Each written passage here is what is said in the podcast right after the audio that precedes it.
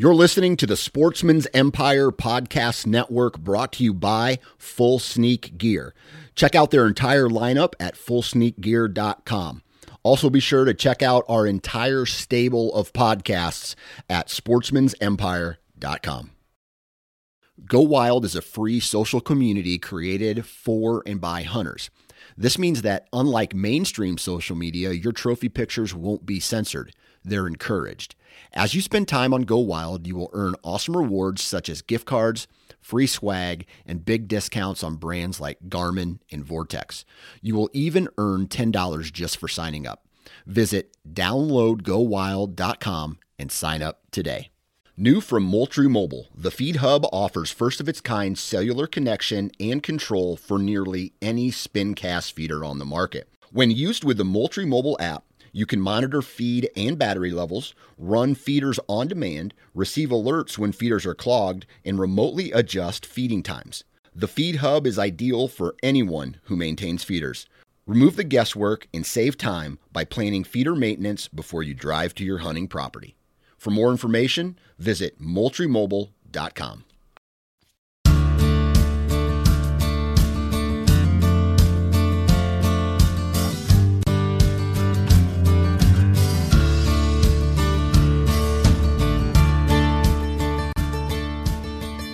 right, we're back again with the Pennsylvania Woodsman podcast.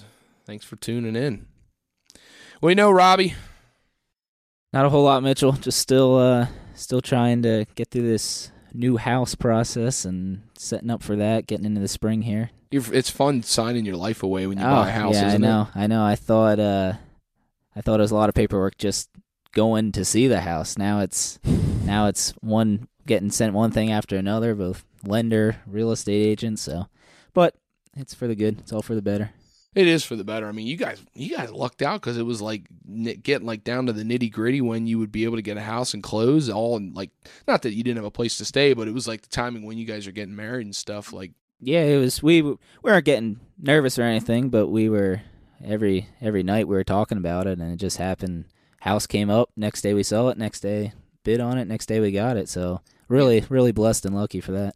It was, and like as terrible as this market is right now for home, like buying a home, like that was the first one you guys put an offer in on. Yeah. And yep. I remember, you know, three years ago when my wife and I were in the process of trying to buy a house, we put four offers in before we finally got a house. Yeah. I think we just, we just stumbled across something that was, and it was below our budget. So that's even a greater plus, not just finding a place, but something that, yeah, so now you'll be able to spend more money on hunting stuff. Yeah, and I said, I said, to, I said to her, I said, "Well, we're saving, we're saving a good bit of money. I can just buy a new truck, and that'll pay for the truck. That extra money. Buy for buy a new truck. Maybe go on a hunting trip. Yep, yep.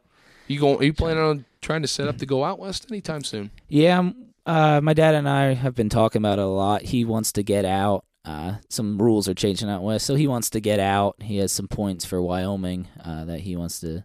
Use I've, up you've been and, putting points and in. And I, yeah, I've also been putting points in too. Um, so I'm going to try to get out. Vacation's tough this year with, like I said, the wedding and honeymoon and all that. And I'm only two years into a job, so I don't have a whole lot. But uh, I'm hoping to get out, hopefully, for, for antelope this year, uh, four or five nice. days out there. And that would be October, right? Yeah, October would be in October. It's tough too with because I'm coaching football as well, so it's.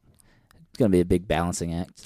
Now, you're coaching football. Is your dad still coaching? Yeah, he's coaching as well. Yeah. Um, he's he he doesn't. Uh, I mean, he cares about it, but he uh, he's his number one passion's hunting. So once hunting comes, he'll. he'll well, he coached for a real long time. Yeah, he coached youth for twelve, twelve fifteen years. It gets to be hard to balance that because, like, you, like I know you guys love football. I mean, you guys love football way more than I ever did. I mean, I played with you guys, but I, I kind of lost my interest. But you, you still hold that passion. Yeah. That's the same time. It's just kind of hard to juggle that. Yeah, and it's nice now, too. My dad used to coach youth. That's all weekend. Yeah. Now it's we're coaching middle school, so it's just during the week. Um, sometimes not even on Friday, so Monday through Thursday, really. So that's that's good for hunting season. Yeah, hopefully it works out for you that way. But anyway, the uh, topic of interest this week, um, I did an episode, um, had a phone call with Phil Holcomb. So if you guys would have remembered back from fall, um, I did a did an intro, was talking about some of the, the upcoming things, and I did an episode with Phil, and had some issues with some audio quality and stuff like that, and we decided we weren't going to air this episode, but Phil's been somebody who reached out to me, and uh, we, we've... you know, become pretty good friends. We're always calling, you know, texting back and forth and talking about whitetails and whitetail hunting. And he's been sending me some sheds from this past year. Man, that guy's been putting some boot miles on shed hunting. But uh, he, uh, we connected over uh, small properties, talking about trying to manipulate small properties. Um, he he called, he uh, reached out to me after the episode I did about my my big buck I shot here at my place. So. That was uh, that was kind of cool, neat connection. Um, but he's had a lot of success on his small property. Um, you know, he's has uh, what we would consider, a, I guess, a micro parcel. It's like ten acres, I believe. But you know, we kind of pick his brain on just the evolution of that and kind of his thought process and and making daylight activity and hunting opportunity happen on that property and what his philosophy is. And you know, I've I've talked about this, and Phil talks about it too. Like you can't, you have to calibrate your expectations. You know, if your expectation is you're going to do anything to the property and you're going to kill a giant, that's not really your expectation. But um, or that's not a realistic expectation. But you know, realistic would be, um, can I keep a day keep daylight attraction on my property and potentially harvest the best deer in the area? You know, maybe the best deer in the area is. is a as a hundred-inch two-year-old. And I mean, that's a that's a trophy a lot of places. You know, if you get lucky like me, the best deer in the area the year I killed them was a one hundred seventy-inch deer. And that, that can happen. You just got to calibrate it with the right information. But, uh, yeah, Phil's uh, Phil's a, a just a guy with a ton of knowledge. You know, he's got some other other podcasts out with the Habitat guys, and uh, he'll he, I think he talks about that a little bit. But uh, we'll have the links in the description for that. But uh, I think it'll be something you might want to get out and start doing some habitat work on, maybe get the chainsaw out. But, all right, well, uh, we'll, uh, we'll we'll tune into this episode, and uh, thanks for tuning in, guys. So here with me today, we got Phil Holcomb back on for hopefully a little bit of a better experience. The last time we tried this, we had some audio technicalities, which is uh, what we were, what we were experiencing today. We we tried something different; it didn't work. But Phil, how are you? How you been, man? I'm doing great, man. Um, great to uh, great to talk to you again, and uh, like uh, like you said, hopefully uh, we don't have any of the uh, technical difficulties uh, that we. Uh, we had uh, earlier. Yeah, this is a long time coming for sure, and we've been we've been texting back and forth ever since throughout hunting season and through uh, into shed season. You were sending me some pretty nice shed antlers. How many times did you get out this year?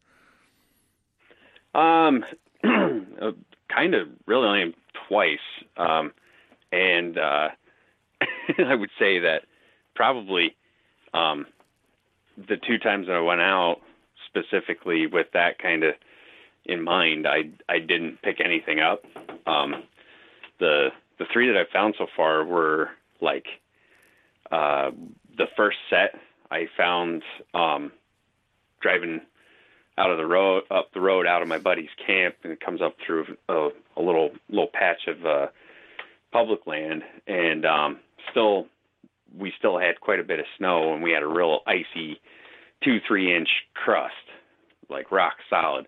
And I drove up through this one spot, and I saw a pretty good trail worn down, and I just stopped, and I looked out the truck window and saw a pretty good track. And I thought, oh, I'll just get out and, uh, you know, take a look at that track, investigate it a little bit more, because there was a there were um, two pretty good bucks in that area that we were uh, kind of trying to get dialed in on in the in, in the fall. And uh, so I'm I see that. It kind of goes up the hill a little bit up off the road. There's a hemlock branch that came down in the ice storm, and um, the deer were actually completely just stripping the hemlock needles off of that branch. Um, like I said, with that deep ice crust, you know, they, they couldn't get to anything that was on the ground, mm-hmm. and uh, pretty much anything that they could get to, like hemlock, was, was getting eaten pretty uh, pretty hard. So I saw the track's going up there. I walked up to that and um, was just kind of inspecting that area. And um, just another ten or fifteen yards up the hill uh, borders uh, the edge of a clear cut, and there's two flat spots that I've routinely seen deer bed on from the road, and it's only like seventy yards off the road. So I decided I better go up there and just take a quick look at those beds. Um, and uh, as I got closest to the, the one um, flat spot, you could see there was an old depression in the snow, um, and the, just the very tips of the tines were sticking up out of it, laying in the middle of the bed. And uh, I basically knew I, I there was no way I could just pick it up. I was going to have to um, excavate it.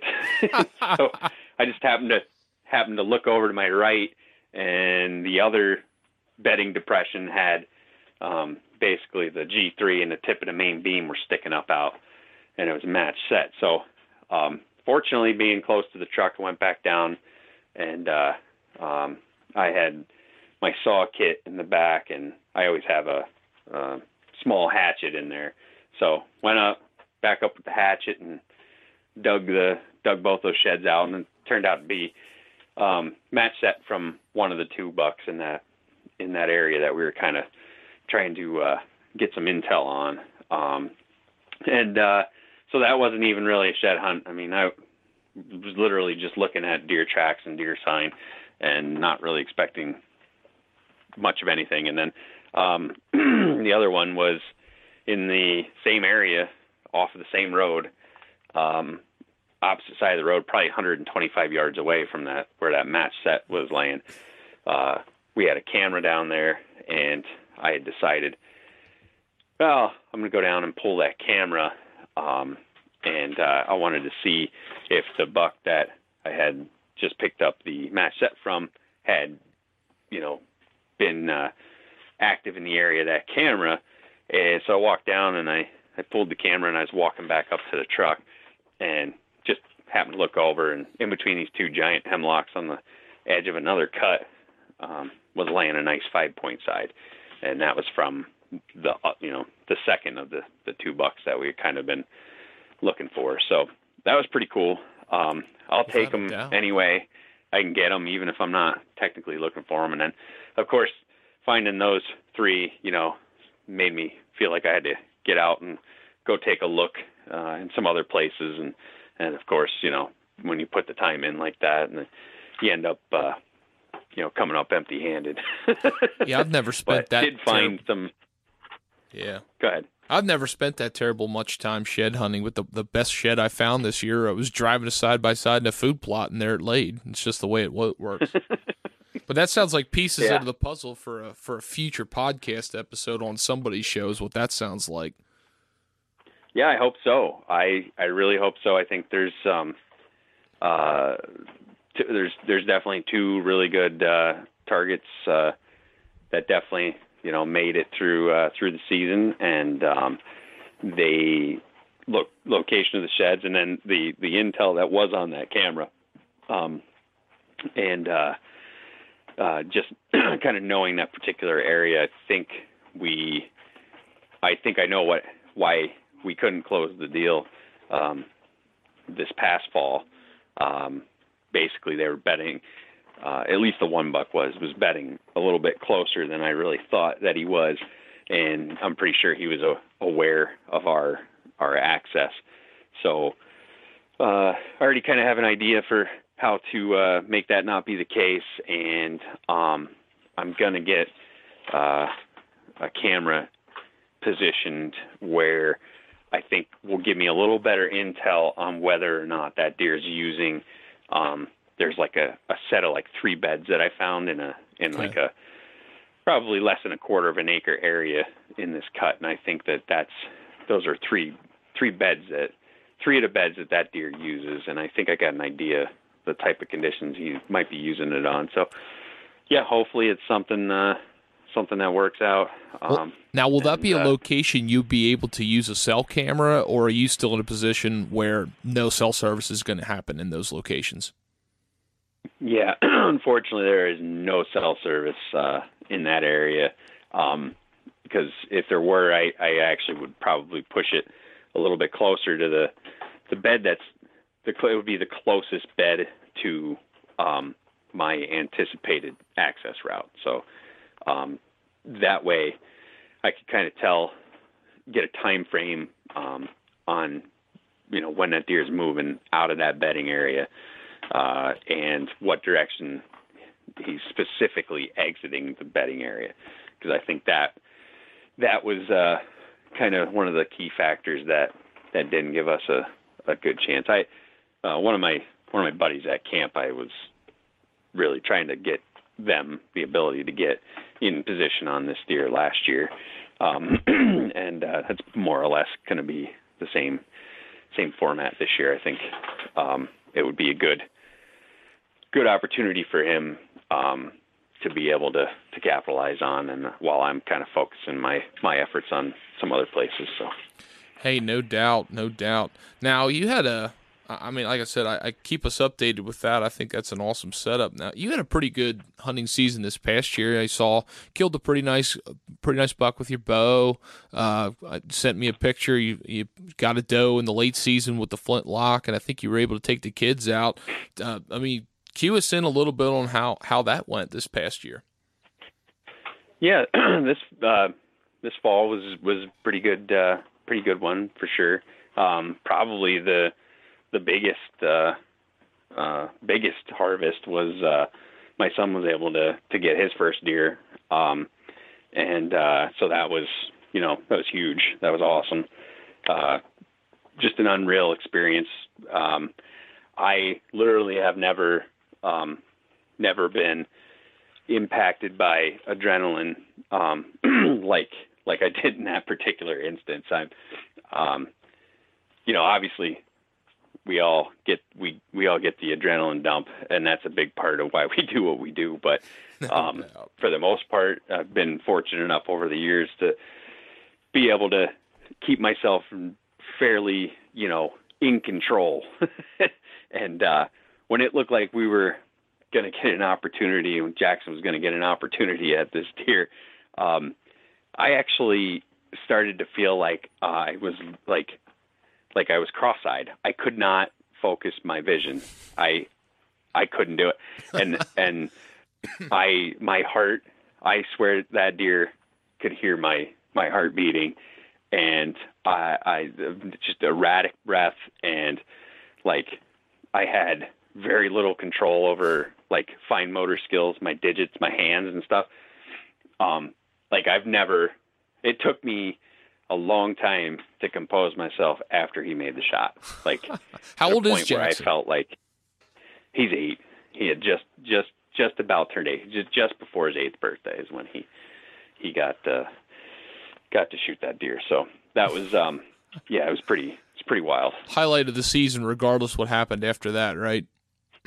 Yeah, absolutely. Absolutely. Um, I'm, I'm really looking forward to this coming season, but, um, no, and then I was, I was fortunate enough to shoot a nice buck in, uh, in archery season, uh, November fourth. Uh, and then, um, I, yeah, I was able to get a, a doe with the flintlock, um, which is my new kind of obsession. I, I would think I, I can call it that. Uh, flintlock hunting is just, I don't know why, but it, it's, it's the past couple of years has been like kind of actually what I look forward to the most in, in deer season. Is there's just something about January, um, you know, cold, snow, um, big woods, tracking, you know, still hunting, and using a firearm such as a flintlock where, you know, it's just, it's, they're just,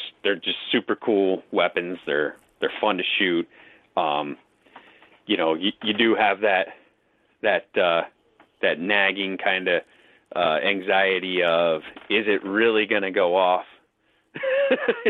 um, but, uh, you know, you spend enough time shooting them and, and learning the, the, the weapon and learning, you know, what conditions are going to possibly impact your ignition and stuff like that. You, you start to get pretty well dialed in, and, and you can figure out like you know, how to how to offset those things and, and do the right things to, to make right. that gun go off as, as fast as possible. It's a whole and, it's um, a whole different set of variables. I mean, it's been a close second for me, too. I mean, I, I've been a bow hunting fanatic my whole life, but, I mean, that flintlock season, there's, there's something special. And most people, like, if you're not from Pennsylvania and then you see us going out in the late season and here we can only use a flintlock muzzleloader season, like, most people are like, what kind of stupid rule is that? But it's one of the things that's like, don't knock it until you try it. It is a blast. Yeah. It is absolutely a blast. It is, and like I've been, I've been promoting it to, uh, to like anybody in in my you know within my circle of friends and stuff. That anyone that doesn't have a flintlock or you know hasn't tried it, I'm I'm like all about like let's c- come on up, shoot shoot them a couple of times, you know. And once you do that, you're going to be like, wow, that actually, that was pretty cool. And then you're going to want to, you know, actually, you know, get into it and, you know, put the effort in. And, and then, like you said, that, that season is just, there's something, there is just something about it. Um, you know, after it, it's hard. There's obviously the standing stock has been reduced by, you know, all the previous hunting pressure. Um, So there's just there's literally just fewer deer on the landscape at that point in time in the year. The ones that are left are generally pretty hardwired to, you know, wound for sound and and not looking to uh, um, give you too many opportunities. Um, you know, it's cold, it's really cold. you, no doubt. You quite often have a lot of snow, um, and uh, the deer are just you know kind of. working into that winter pattern and, and, um, you know, food is super important. Cover is super important. And, um, me, I just, I just like to get into, get into areas that, uh, look like they, they have the habitat that would, um, be attractive, and then get in there, find the sign, find tracks, still hunt, or literally actually track. Um, and, uh, it's amazing. Like, it's just, I think, um, honestly, since I started to really hunt the flintlock season, and I really started to sharpen and, and hone a lot of um, a lot of valuable hunting skills and woodsmanship skills that um, I just hadn't really, you know, put to the put to the test um, previously, or or at least not as often. And um, I think I think I've really kind of have grown as a uh, as a deer hunter, um, you know, in the, in the past couple of years, uh, in, in, in terms of those types of situations. Yeah, without a doubt. Um, it's, it's generally for me, it's a little bit more of a relaxing hunting season. And I say that because normally, uh, the past few years, I've had a buck tag filled, and I, I, I mean, if you ask my wife, I become like more human after I fill my buck tag. And then this yeah. year, when that didn't happen, I was even less human in flintlock season because I was driving hard after like one specific deer, and just didn't happen because that's the way it goes, um, unfortunately. Yep. But you know, it, it is a great time, but it's a great way to get out. It's a great way to scout. It's like getting you're getting yep. late season scouting. You're still getting that. Um, you're still getting that sign and that vibe of what the deer were doing in October, November, December, and you can relate it well. But it's an opportunity to usually just put boots on the ground, explore new territory, and yeah, without a doubt, it's uh, it's clearly a missed opportunity for a lot of people. Anybody who uh, who engages in that season, they uh, they know what we're talking about. But so I want to I want to yeah. shift gears yep. a little bit and kind of talk in you know kind of sure. talk the meat and potatoes of what we were actually. wanted to, to discuss today. So, you know, back in the beginning of the year here, we started talking about changing some stuff on private land and really trying to have an impact on your property if you're not seeing the quality results that you want to see, you know, whatever your goals are. And, uh, you know, we're, we're generally talking on small properties. We're talking about, you know, those forty, fifty, one hundred acre parcels that, you know, most people would think, you know, I can't have a big enough impact to reach the goals I want to. And, you know, I and, and a lot of the guests that I had speak over those topics, you know, we argued that you could make a difference, and here's how to apply those. And, uh, you know, you, uh, for the the backstory for for you that, you know, if nobody else would would know this that's listening, is, you know, you hunt some big woods tracks and you've hunted some other private land, but you, you've kind of indulged in really micromanaging what we would consider like a micro parcel. Um, and, and you know, that's that's just been something you've really done well at on your own property. And uh, you know, if anybody is is in disbelief of small properties and, and making positive things happen, you know, talk to Phil, because he, he's experienced those positive things from the beginning. So, I mean, you, you killed your buck this year on your property, and uh, you killed some other dandies there. So, I mean, let's just break this down on, on a slow point. I mean, how big is this property? And, like, how have you dissected, or, or what's your thought process in a micro track to dissect it and have some type of lasting influence throughout hunting season? Yeah. Um, so my, my property is, uh, it's less than nine acres. So it's, um, you know, it's not, it's not very big in, in most, uh, scenarios, most terms of, uh, of what people would think of and with, uh, with hunting property. Um, and, uh, it's, uh, you know, it's just, it, it, it was a, uh, a fairly long process to, to kind of get to where it is now. Took a lot of, you know, a lot of trial and error, a lot of learning. Um, and, uh, but it's, you know, it, it's completely possible, um, to, you know, really focus on, um, you know, having the quality of hunting experience, um, that you're looking for. Um, you know, obviously it has to be tempered by reality. Um, you know, what, what the reality of the system, you know, what, what's happening on the ground, where the property is, exactly how big it is, exactly how it lays out, how it fits into the, into the surrounding, um, uh, kind of neighborhood, if you will. Um, and, uh, you know, there's, there's just, as long as you, you, you keep it, you know, realistic, uh, you, you set realistic goals, um, but you also, um, you know, remain flexible and able to pivot and make changes, um, you know, and, and be willing to, to kind of, uh, uh, you know, uh, uh, as Steve Bartillo always put it, it was uh, rigidly flexible. Um, just right. uh, be able to, to you know, recognize things um, and make changes, and not just uh, you know, be full commit to the to the uh, to the plan if it's if it's not realistic, you know. Yeah, the, the whole goal but, and uh, access thing for sure. Like goals, like you said, that that's the best thing. Have a realistic goal. And with those micro tracks, having that mindset that you're just going to hold every deer or the best deer, or you're going to have the biggest buck in the neighborhood, that's unrealistic. And I, I think, you know, that's what we talked about in the, the, the beginning here, was scaling back our goals. But I, I truly don't believe that it's unrealistic to say on a property that size, you can hold daylight attraction of the best buck in the neighborhood at some point in the season. Oh, absolutely.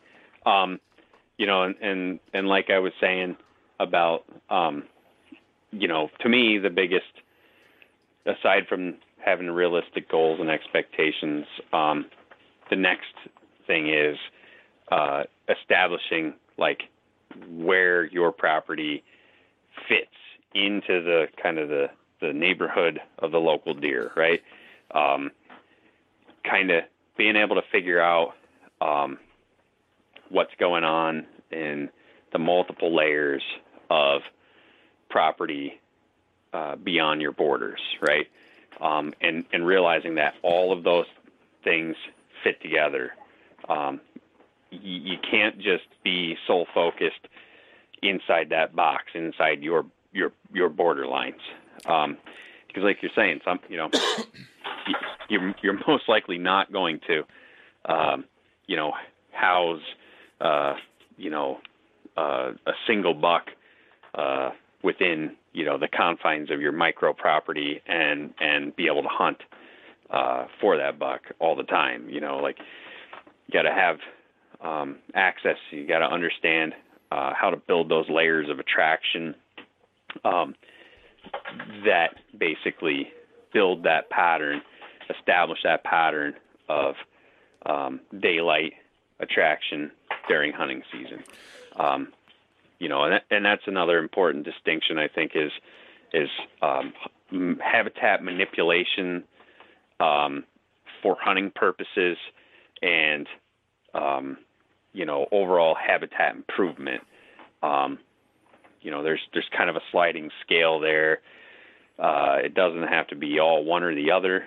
Um, but when you're talking about a small property and you're specifically interested in hunting, um, you know, you, you're going to kind of uh, address, um, you know, the needs uh, of of the hunting property first. Um, and then in doing that, you know, you can kind of start to address some other, um, you know, some other habitat uh, improvement issues, like, say, uh, non-native invasive control or non quote unquote target species, um, you know, pollinators, this, that. There's a whole, whole other world that can be, you know, that, that can be brought into it. But if you're, if your main goal is hunting, um, you know, that's really, that's really what you're looking to establish is a huntable pattern of movement, which would be obviously during the daylight, during hunting season, and for as long as possible throughout the hunting season. Um, that's really kind of where it where it where it it needs to be focused. And in some instances, that could be kind of centered around food. In other instances, that could be centered around bedding cover or security cover. Um, in other instances, it can be a blend of both. Um, but that's where that's where it needs to be figured out. Um, If you don't mind, let me let's dissect that a little bit before we get any further. So you talked about kind of like looking at the con- the confines of your neighborhood and, and not being confined to just your parcel. You're talking about zooming out and looking at that. So, you know, without going into too much detail about your own parcel and kind of, you know, giving us the secrets, can can you give us like an example when you're zooming out and where you see fitting that mold or where that lowest hole in the bucket necessarily is in a neighborhood? Like, what is your mind going through when you're dissecting that general area and then and then implementing that specific practice or whatever it is on a micro track? Yeah, I'm I'm basically just looking to figure out, um, you know, as it is, without anything being done, where are deer living? Like, where are they? Where are they bedding, and where are they feeding, and how are they most likely moving? You know, and and again, a lot of this is going to be purely speculation based off of e-scouting, and or um, you know, possibly actual observation by driving around where you can, you know, drive around and see in glass fields if you have fields and stuff like that. Um, any number of methods of of observation. Um, you know, in some cases, uh, uh, a lot of neighbors are pretty cooperative anyway. I mean, um, you know, I think too often we have maybe too much of a focus on antagonistic relationship between neighbors. Um, but I think a lot of times um, there's, you know, opportunities there, or there already is a good, you know, standing, trusting relationship. And, you know, some neighbors, sure, they, they and their family might hunt their property, but they might not really mind if you wanted to go shed hunting or, you know, scouting or whatever it is, you know. Um, so, I mean, there's a lot of ways to kind of develop uh, a feel for um, what's going on, how the how the local deer are kind of relating to the landscape, um, not only directly on your property, but around it. And from there, you can kind of try to assess um, what are some holes in the lowest, some like what's the lowest hole? Like, is your property kind of amongst bedding cover already? Um, if so, um, you know, is it doe bedding? Um, is it maybe even an area where bucks are spending time? You know, like starting to figure out where that fits. Um, I think a lot of times um, where a lot of micro properties end up kind of fitting is being attractive to a doe family group or multiple doe family groups, and then utilizing that um, to basically, um, you know, be a, uh, a rut-focused hunting location. Um, I think that that's kind of like lowest hanging fruit for most small properties. Right. Probably um, the kind of the easiest um, kind of um, manipulation out of all of it to, to kind of do. Um, and then so there, you know, in that particular, you know, hypothetical, what you're really looking to do is find a way to get does onto the property during daylight, during the hunting season, and then wait for um, the bucks to start to show up to check those does, you know, chase them, seek them, breed them, whatever. Um, for the most part, about mid-October, you know, most people probably heard it a million times, about mid-October, in that type of scenario, there's going to be some bucks that are going to start showing up. Uh, signs start going to, you know, start to be laid. Uh, you're going to start seeing the rubs and the scrapes and things like that. Um, and um, so, you know, you, you're just starting to, to kind of like suck in the, the, the neighborhood bucks. And then the other thing that's great about it too is, you know, maybe the first couple of years, it's, it might be kind of sporadic, but as um, you build that property, um, the attraction uh, and holding those doe groups, um, and it becomes generational, um, that that local deer herd adapts to that. And it's like those local bucks know that that place exists, and that's, um, you know, a place to keep an eye on. That's a place to go to, to start, you know, checking scrapes, making scrapes. Um, you know, one, obviously one of the attractions that you really can kind of use to your advantage is a mock scrape. Um, and with the goal of creating a community scrape, um, you know, the traditional scrape that is used by both sexes and all age classes all year around.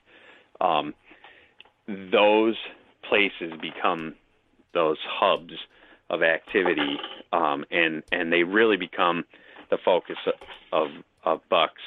Um, you know, it's the place where they come to check in. You know, I have a couple of, um, I have two main big scrapes on my property that I made. Um, one is, uh, I want to say this was the tenth year.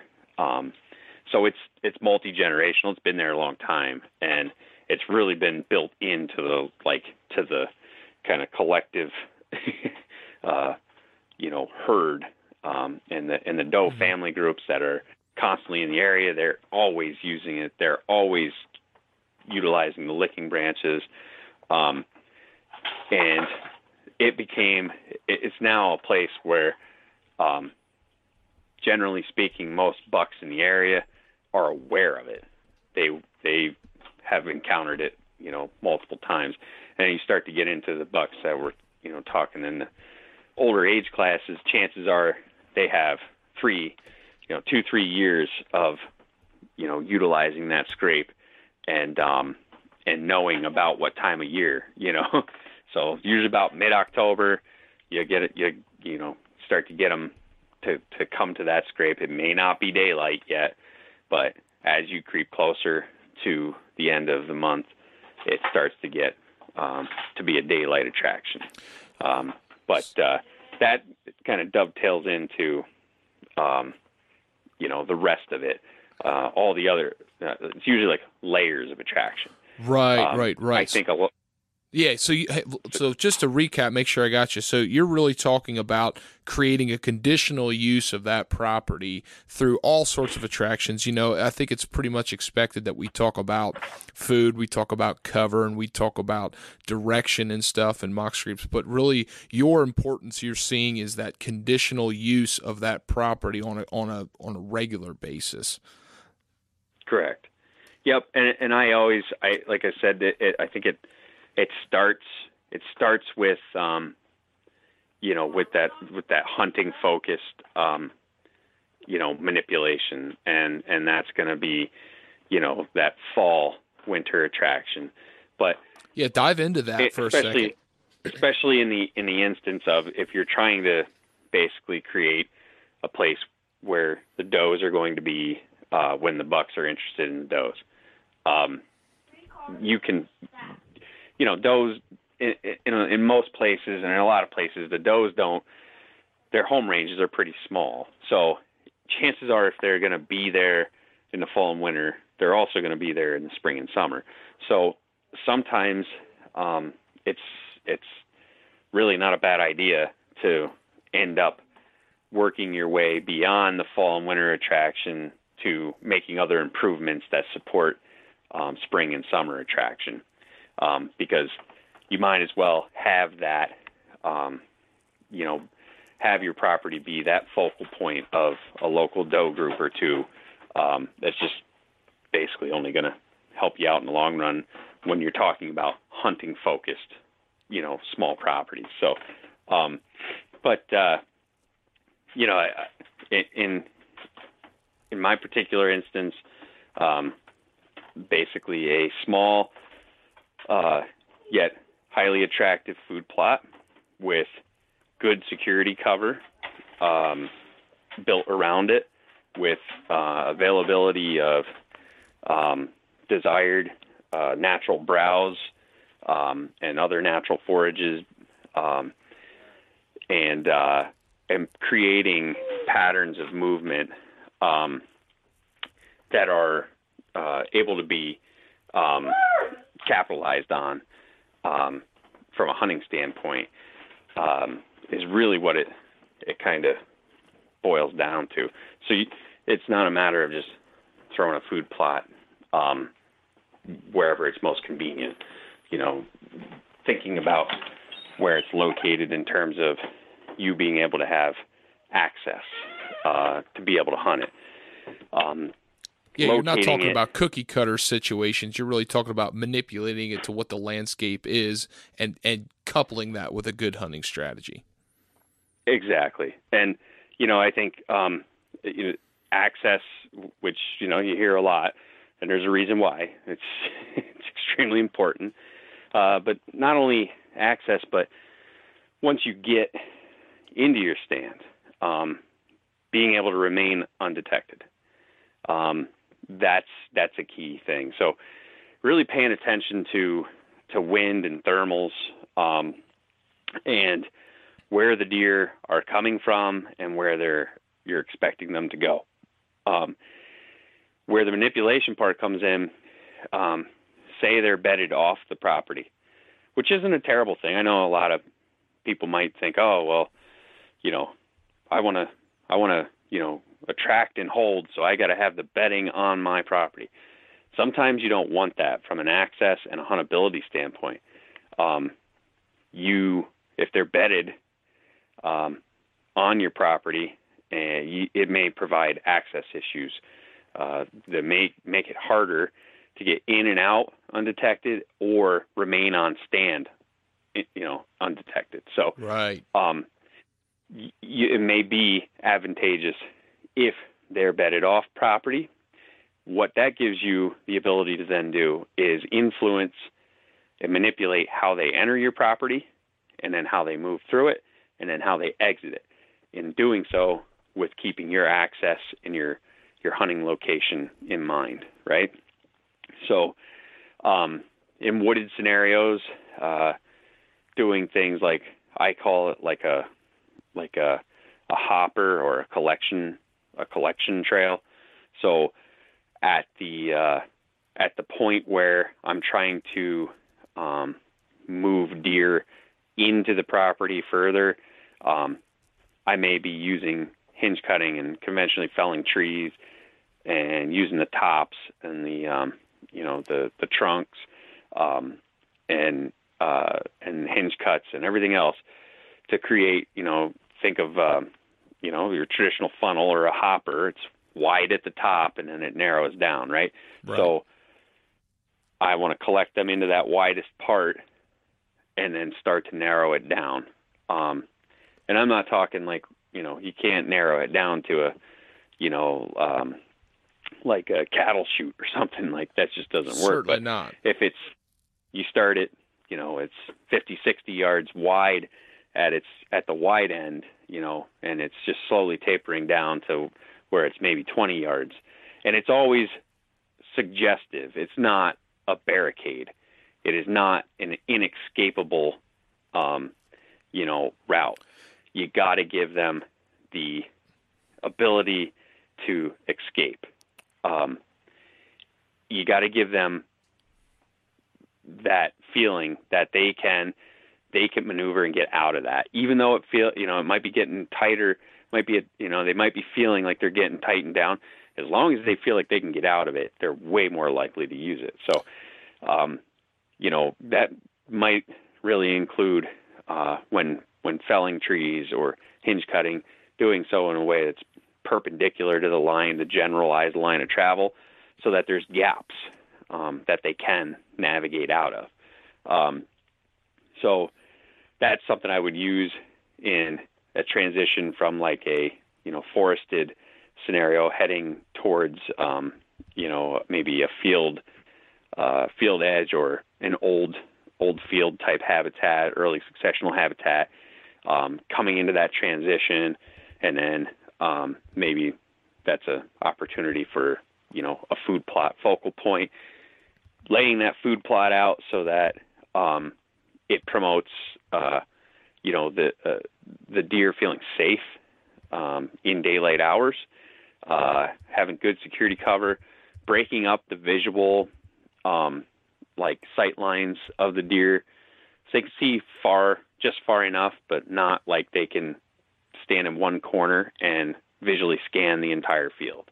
Um, you know, just, um, moving, basically the, the, the, the idea of just moving, collecting the deer from, um, from somewhere else, and then, uh, kind of steering them into where, you know, where you want, or where's most advantageous to you from a hunting standpoint, giving them a focal point, uh, traction that puts them in front of you, um, for long enough, um, to be able to make an assessment and make a shot if, if need be. Right.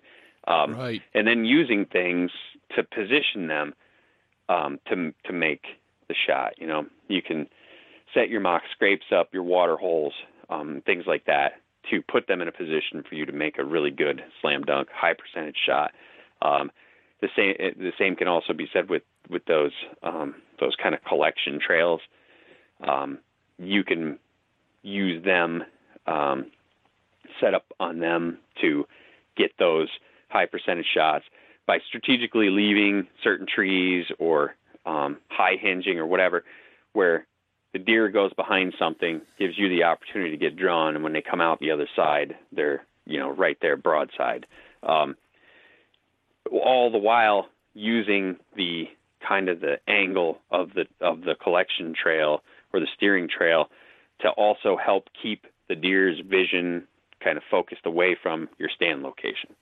Um, doing things like that, I think, really, like the small details, uh, of the, of the hunting strategy, uh, and the manipulations are the ones that kill the deer, right?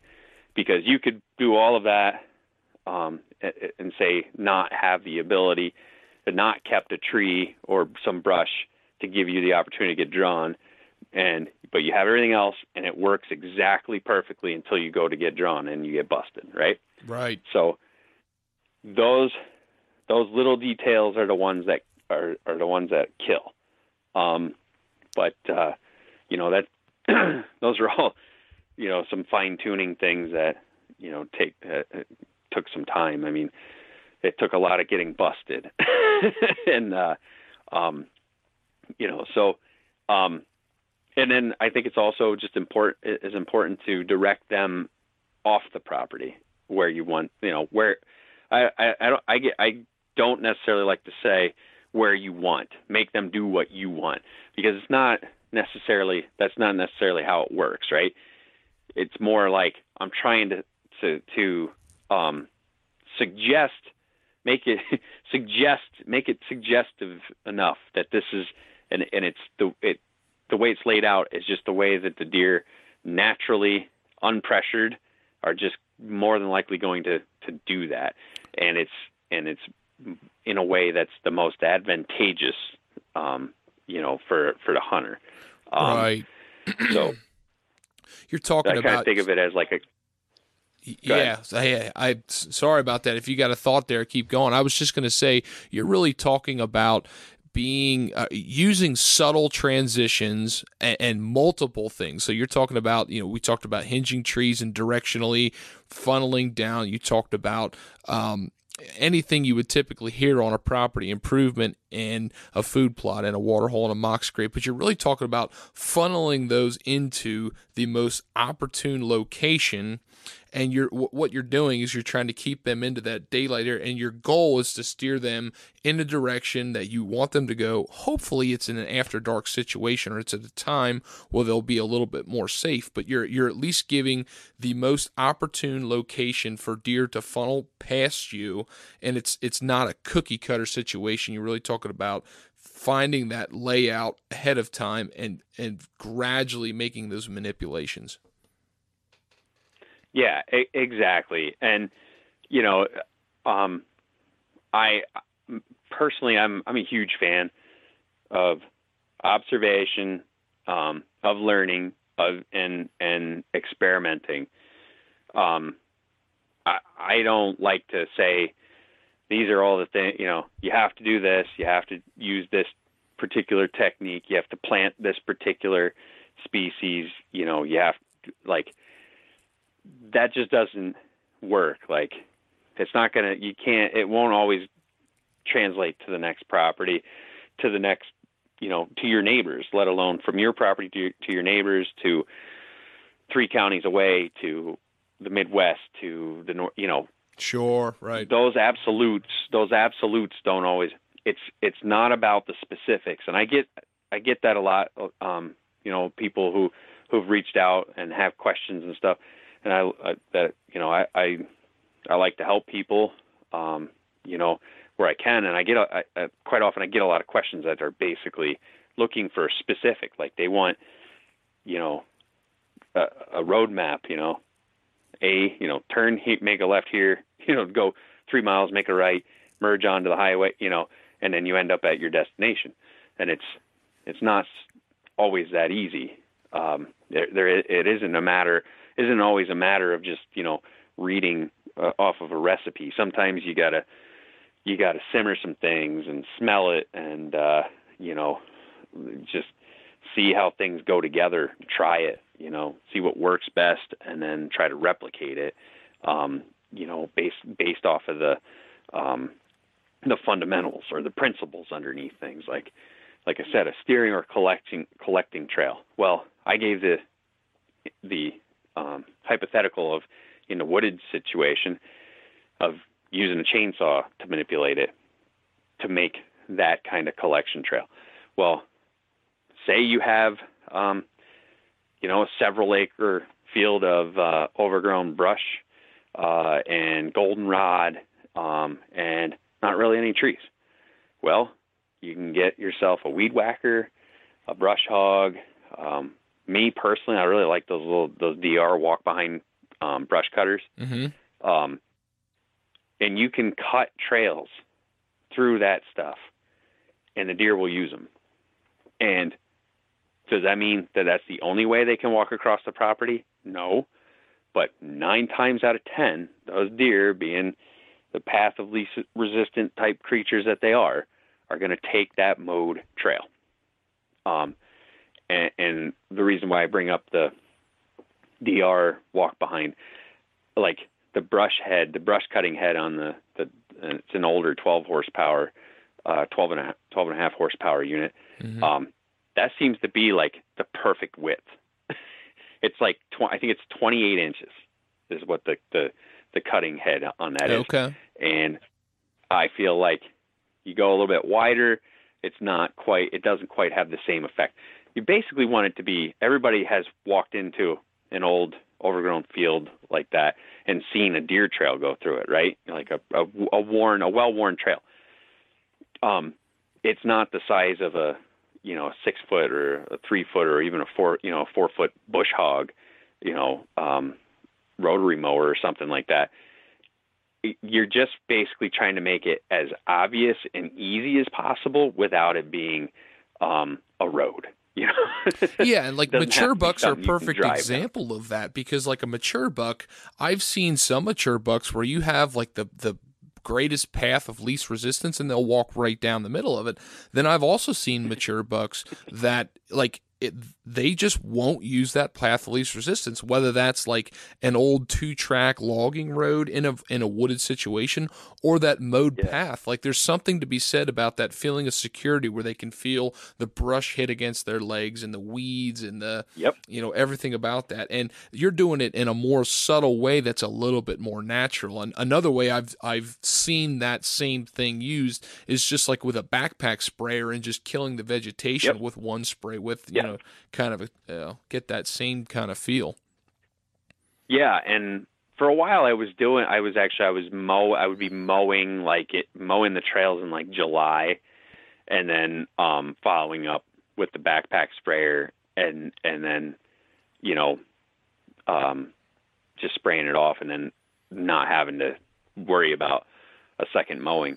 Um, but honestly, I've it, it just, you know, time.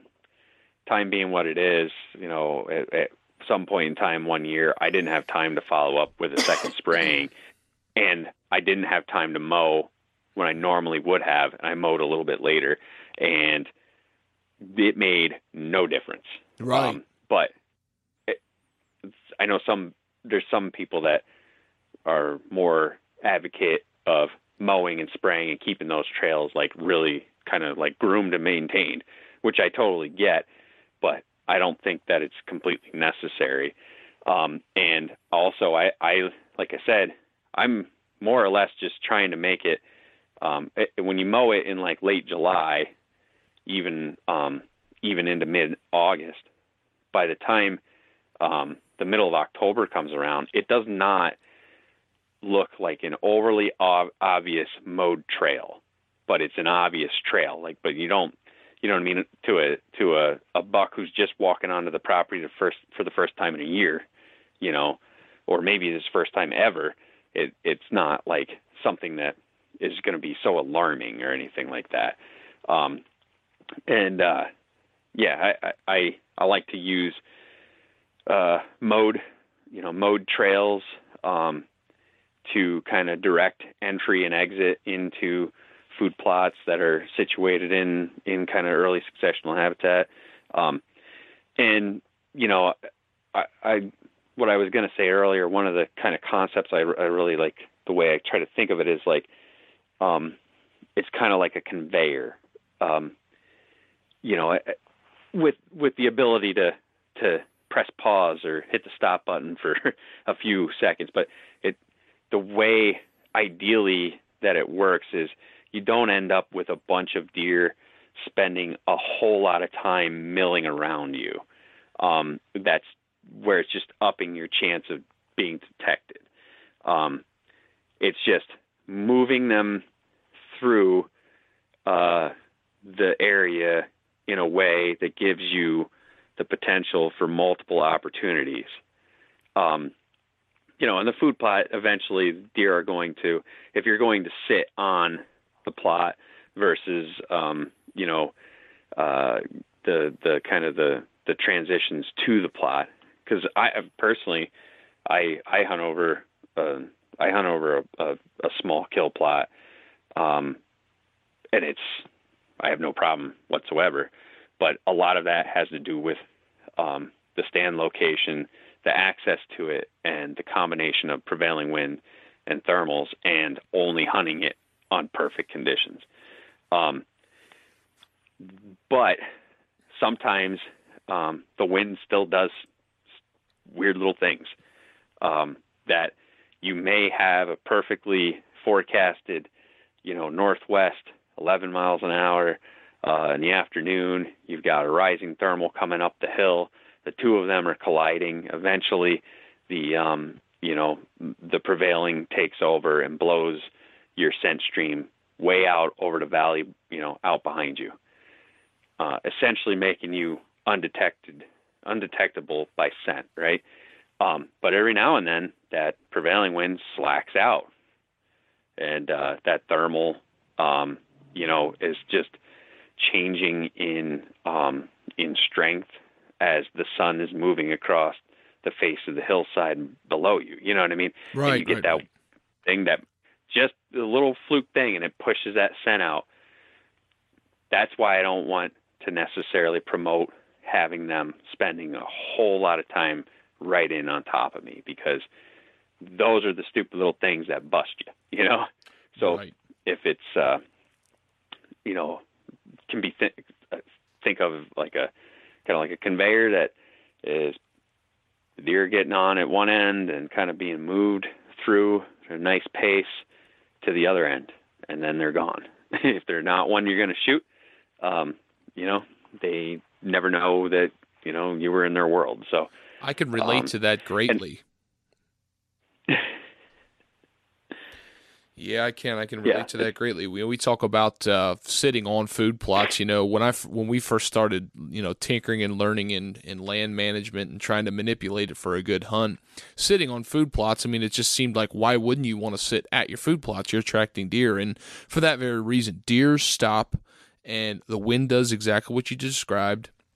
And then you eventually, if it's a non-target deer, you alert the entire herd, and you know those camera pictures that you had rolling in rolling in of mature buck coming there in daylight, and then all of a sudden you don't see them, and you you scratch your head, well, I guess they weren't there that night. Not exactly how that works, and that's a huge concept, and I, I think that's kind of where I'd like to steer this conversation last before we let it go is, you know, you talked about steering deer and all these great things and how to the, these wonderful concepts of moving them through this micro track. um Why don't you talk a little bit in your thought process when it comes to, number one, the timing of the hunt, and number two, the overall um, strategy of pressure? Because, you know, let's let's stick with that thought of our goal. I, you know, you and I, our goal would probably be similar in that we want to try to have an opportunity at one of the best bucks in the neighborhood. And a lot of people think, okay, you do all those things you just talked about, Phil, but I'm still hunting my property and I'm not having those success stories. And a lot of the time, in my opinion, it comes down to how much are you hunting and is the timing correct? So just touch a little bit about, you know, what's going on in your mind with this micro track. Yeah. Um, so, you know, I, I look at it in, in, and we were talking earlier, you know, you, you've got your, you know, kind of your quantitative analysis and your qualitative analysis. So um, if you're going to want to uh, routinely kind of target having an opportunity at the kind of the upper end of bucks in your neighborhood in terms of age, we'll just go with that. Um, then um, you kind of have to focus on the, the, the Um, qualitative more than the quantitative. Um, y- you want to um, you want to have an idea of what um, what you can and can't get away with, um, and still ha- produce the results. So, um, from a timing standpoint, um, you know, I'm fortunate in that um, my place. Uh, I can hunt mornings and evenings and all days. Now I have to time them to what's going on with the deer herd locally. Um, I think it's a, my, my particular situation is a little bit is kind of standard issue for a, a lot of the basic kind of, uh, you know, um, things that you, you kind of hear brought up, uh, through the beginning part of the of the season. Evenings, afternoons, evenings are the hunt timing of choice. Um, as we transition to, um, you know, the end of October, uh, the the possibility for a morning sit starts to become a reality. Um, and then as we move into um, the first couple of days, first week of November, um, morning is totally an option, and all day starts to become uh, much more of like what is um, preferable. Um, and uh, so it just seems to be that that earlier part, uh, mid, mid through late, you know, beginning of late October, um, those evenings seem to be the highest quality, uh, sit.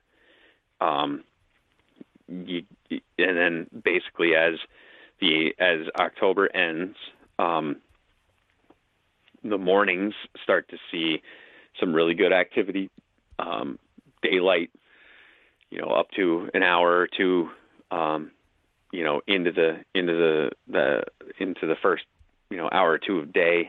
Um, and then as it's, you know, November, and basically the seeking intensifies and starts to kind of transition more to the chasing phase. Um, it, it becomes, uh, a lot easier to get away with some things that maybe you couldn't have, you know, just a week earlier. Um, you know, just really paying attention to the focus of the, of the animals. I mean, it's, it's kind of some, some basic rut hunting, you know, strategy, um, tied into it is just, just knowing that when, you know, when the bucks are, when the, when the younger bucks are really kind of starting to pester the does a lot, a lot of times, um, the does also, um, their focus shifts. They're a little more um, susceptible to not paying attention to like their security, because they're they're being harassed so much that they are very much focused on what the bucks are doing and where they are, you know, what their uh, what their posture is when they encounter them. Um, and then as it, you know, you start to get some of the bigger deer up and moving, um, the, the, they themselves have started to kind of let their guard down a little bit. Um, and the does are kind of still, you know, on edge. And then when you get into like that full blown chasing, um, you can get away with a lot more. Um, and, and then of course you start to move into more of the actual breeding phase of the rut. And quite honestly, I think, um, I think that there's probably some of the best opportunities for some of the biggest and most mature bucks are, are during the lockdown. Um, I think that quite often those deer tend to segregate, um, or separate, uh, a, a hot doe, and they really want to move her away from every, uh, from all the other deer. They, he, they just want to be, they just want to be alone with their doe. And I think that their testosterone level is so high that in a lot of cases, as long as that doe doesn't spook, like you can make moves on that buck, and that buck can literally see you or, or detect your movement or something. And he's so wound up that he's thinking it's just basically another, uh, you know, another buck, another deer, um, that quite often that their, their reaction is to stand their ground or to confront. But once that doe figures out what's going on and she, she takes off, he's going with her, you know what I mean? But right. I feel like a lot of those big bucks, they get, and, and the places that they take those does are like, just, they don't, they're not necessarily random. They seem random. You'll see them in crazy places, but they're there for a reason, because they know that that's an area that they're not going to, or they feel that they're not going to get pestered by other deer.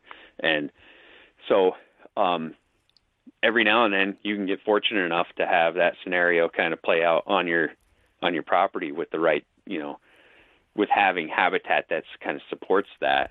Um, you know, you hear, you know, a lot about, you know, those random little brushy ditches out in the middle of a field that's wide open for hundreds of acres around it, and that's where they are, you know? Right. Um, you know, this year, I think it was November. Yeah, it was. It was November thirteenth. Um, I actually had to work uh, night shift. I was coming home that morning, and I was thinking to myself, this is, it's, it's interesting because all I saw for most of my ride home were immature bucks doing the walk, doing, doing the walk around where they're just like, you know, have that frantic look on their face. Like, where'd everybody go? Hmm. You know, where, where all the, you know, where'd all the ladies go, you know? And, um, and I was thinking to myself, they're, they're locked down. There's a lot. I'm, uh, this is a, a peak breeding date. Um, I didn't see any does. I only saw immature bucks for most of the ride.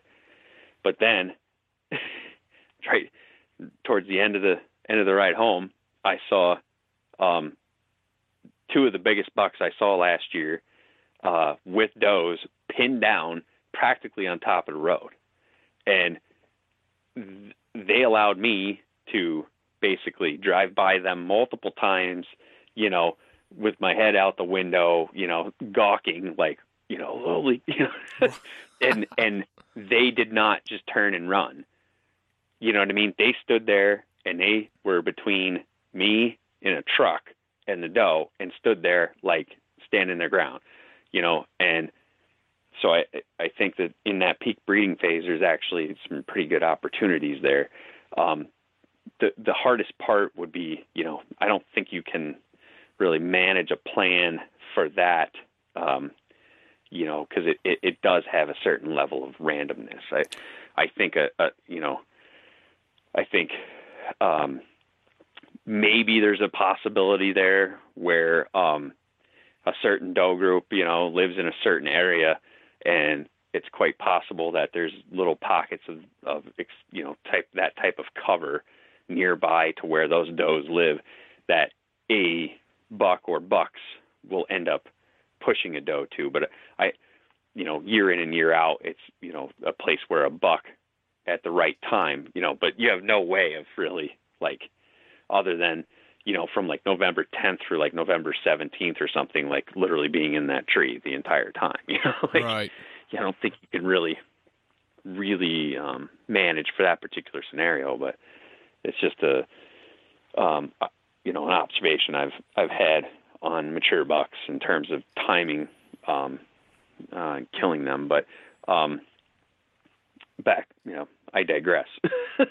uh, I think the timing for the small property is extremely critical.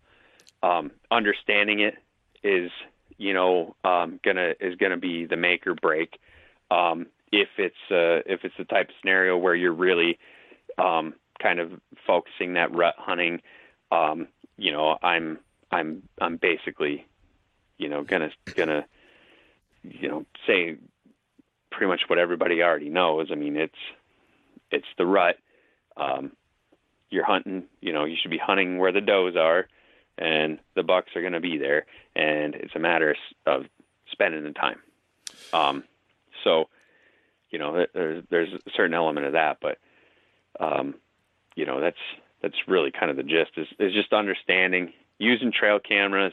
Um, you know, I think people rely on trail cameras too much, but I also think that they do, um, when you, when you kind of step back from it and step back from them and you just understand it and, and, um, kind of understand that it's, it's data to be observed. It's not, um, a way to like try to, um, necessarily come up with a formula for a game plan to kill a, you know, uh, kill a deer or something. Like, I think you just, you start to keep track of those dates, um, that you're seeing historically.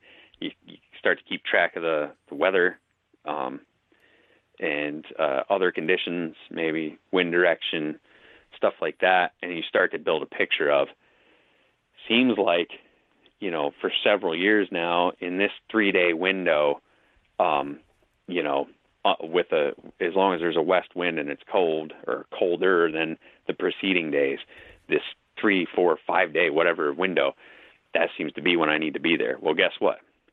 That's when you need to be there.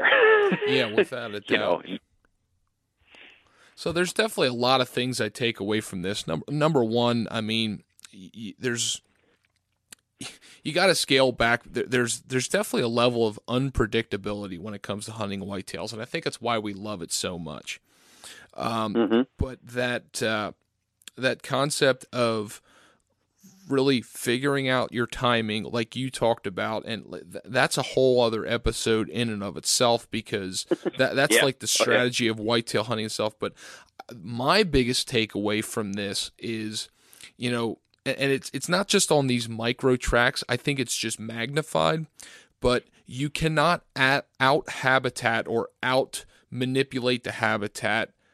Um, you you can't outdo that in relation to pressure. You you can't out outdo that. Like, no amount of habitat yeah. work and manipulation or property manipulation is going to be your trump card and and like set above your pressure. And learning that timing of your property, what you can get away with, how often, like you said for yours, that you can hunt morning, afternoon, and midday under the right circumstances, but that was something you learned. And I think yeah. anybody listening to this needs to understand that not every property is like that. And you might have a track similar to size to yours, Phil, but your best mm-hmm. chance of reaching the goal that we had described before might be a, a much narrower window, or maybe it's only an evening stand at certain times of the year or something along those lines, but you just yeah. cannot yep. out habitat the pressure. Yep. No, I completely, completely agree. Um, you know, I think that's a huge thing, and, and having, I think, uh, you know, having, you know, backup plans or, you know, whatever it is, uh, you know, I, me personally, I'm fortunate enough to live in an area with um, a really, really, um, you know, large amount of, of public land.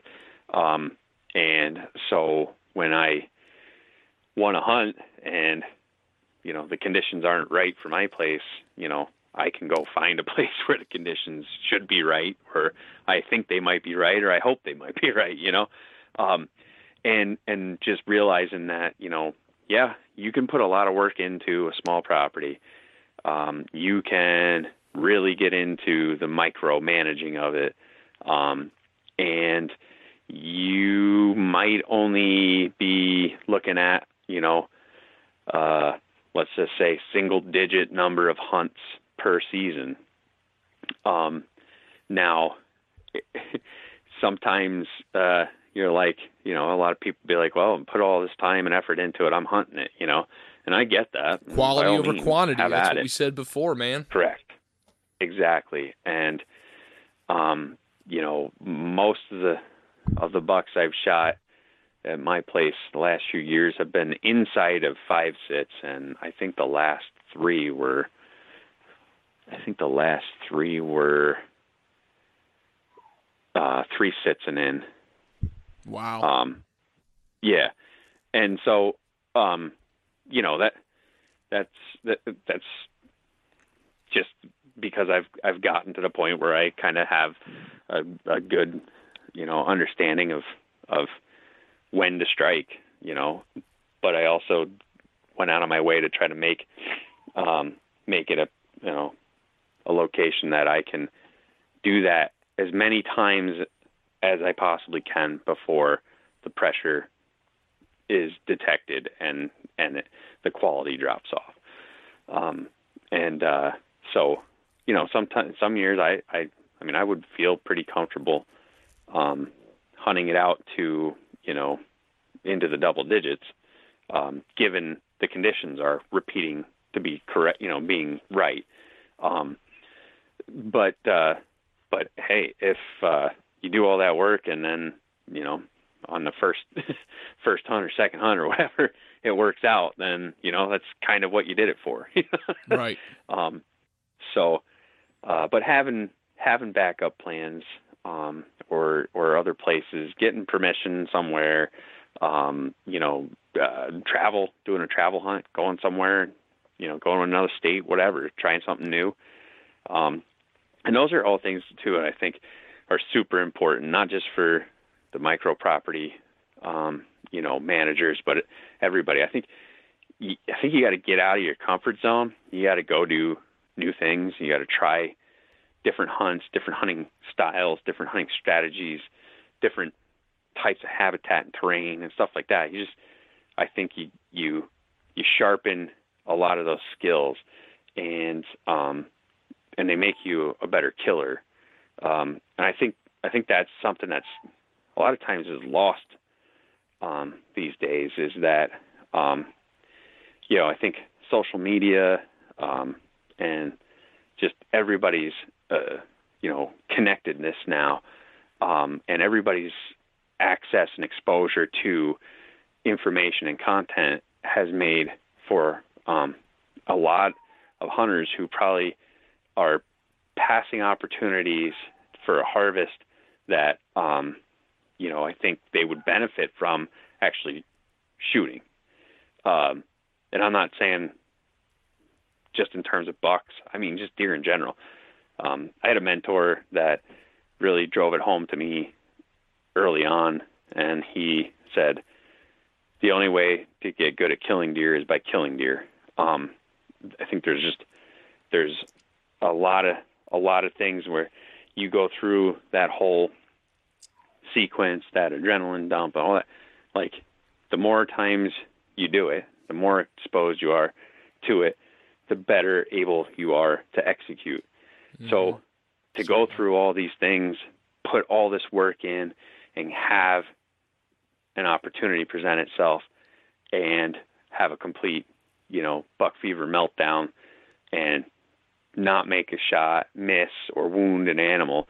Like, you know, I think it can be prevented by, you know, being a trigger puller, um, and getting out there. I mean, you know, a lot of places where people hunt these days, there is an overpopulation of does. And in order to um, effectively manage habitat, um, quite often, sometimes very specifically manage habitat on a smaller scale, like on micro property, you got to take some does out, because sometimes, um, you know, the, you're, you're going to have more mouths than you can really feed or keep up with. Um, and, uh, you know, I think those are valuable, valuable experiences, um, for people. Uh, and not only that, I mean, it's really good eating, you know, it's great. It's great. It's a great, it's great opportunity. Have. It's great eating. There's no doubt. Oh yeah. Man. Well, hey, Phil, um, I, I really appreciate you divesting all that information, because I think it's really applicable for, you know, closing out the series that we talked about. Do you have any closing remarks or closing thoughts about it before we let you go? Um, no, just really, you know, I uh, appreciate you taking the time, having me on, um, you know, listen to me, uh, ramble, uh, for, for, I don't even know how long at this point. Um, I can t- already tell my, my throat's getting a little, uh, little scratchy. Um, well, hey, likewise, I, need to, I appreciate need to rehydrate. Yeah, absolutely. Likewise, I appreciate you taking the time to come on to our onto our episode. You know, you've been uh, you've been a great support here from the beginning at Pennsylvania Woodsman, and I want I want nothing more to conti- uh, continue this relationship and, and keep having you on, because I think you got a lot of good information um, to share to a lot of our listeners. Yeah, absolutely, man. Anytime, um, you know, definitely look forward to it. Um, and uh, likewise, you know, I, I appreciate uh, what you're doing with the podcast, and and um, you know, getting uh, getting uh, the type of people you have on, and and uh, being able to uh, get that information out and share it with people. And um, you know, uh, uh, from one, you know, Pennsylvanian to to another, you know, I think the Uh, I, I, I really, I'm super proud of, uh, you know, of where I live, and, and the, the ability to hunt, the, the type of places that I get to hunt here in Pennsylvania. And I'm glad that, uh, you know, there's a, a show like yours out there that's kind of, you know, showcasing that. Well, thanks, man. I appreciate that. Until then, we'll just keep on grinding at it. Absolutely, man. Thank you. Have a good night, man. You too. Thanks again, Phil. We'll see you. See ya.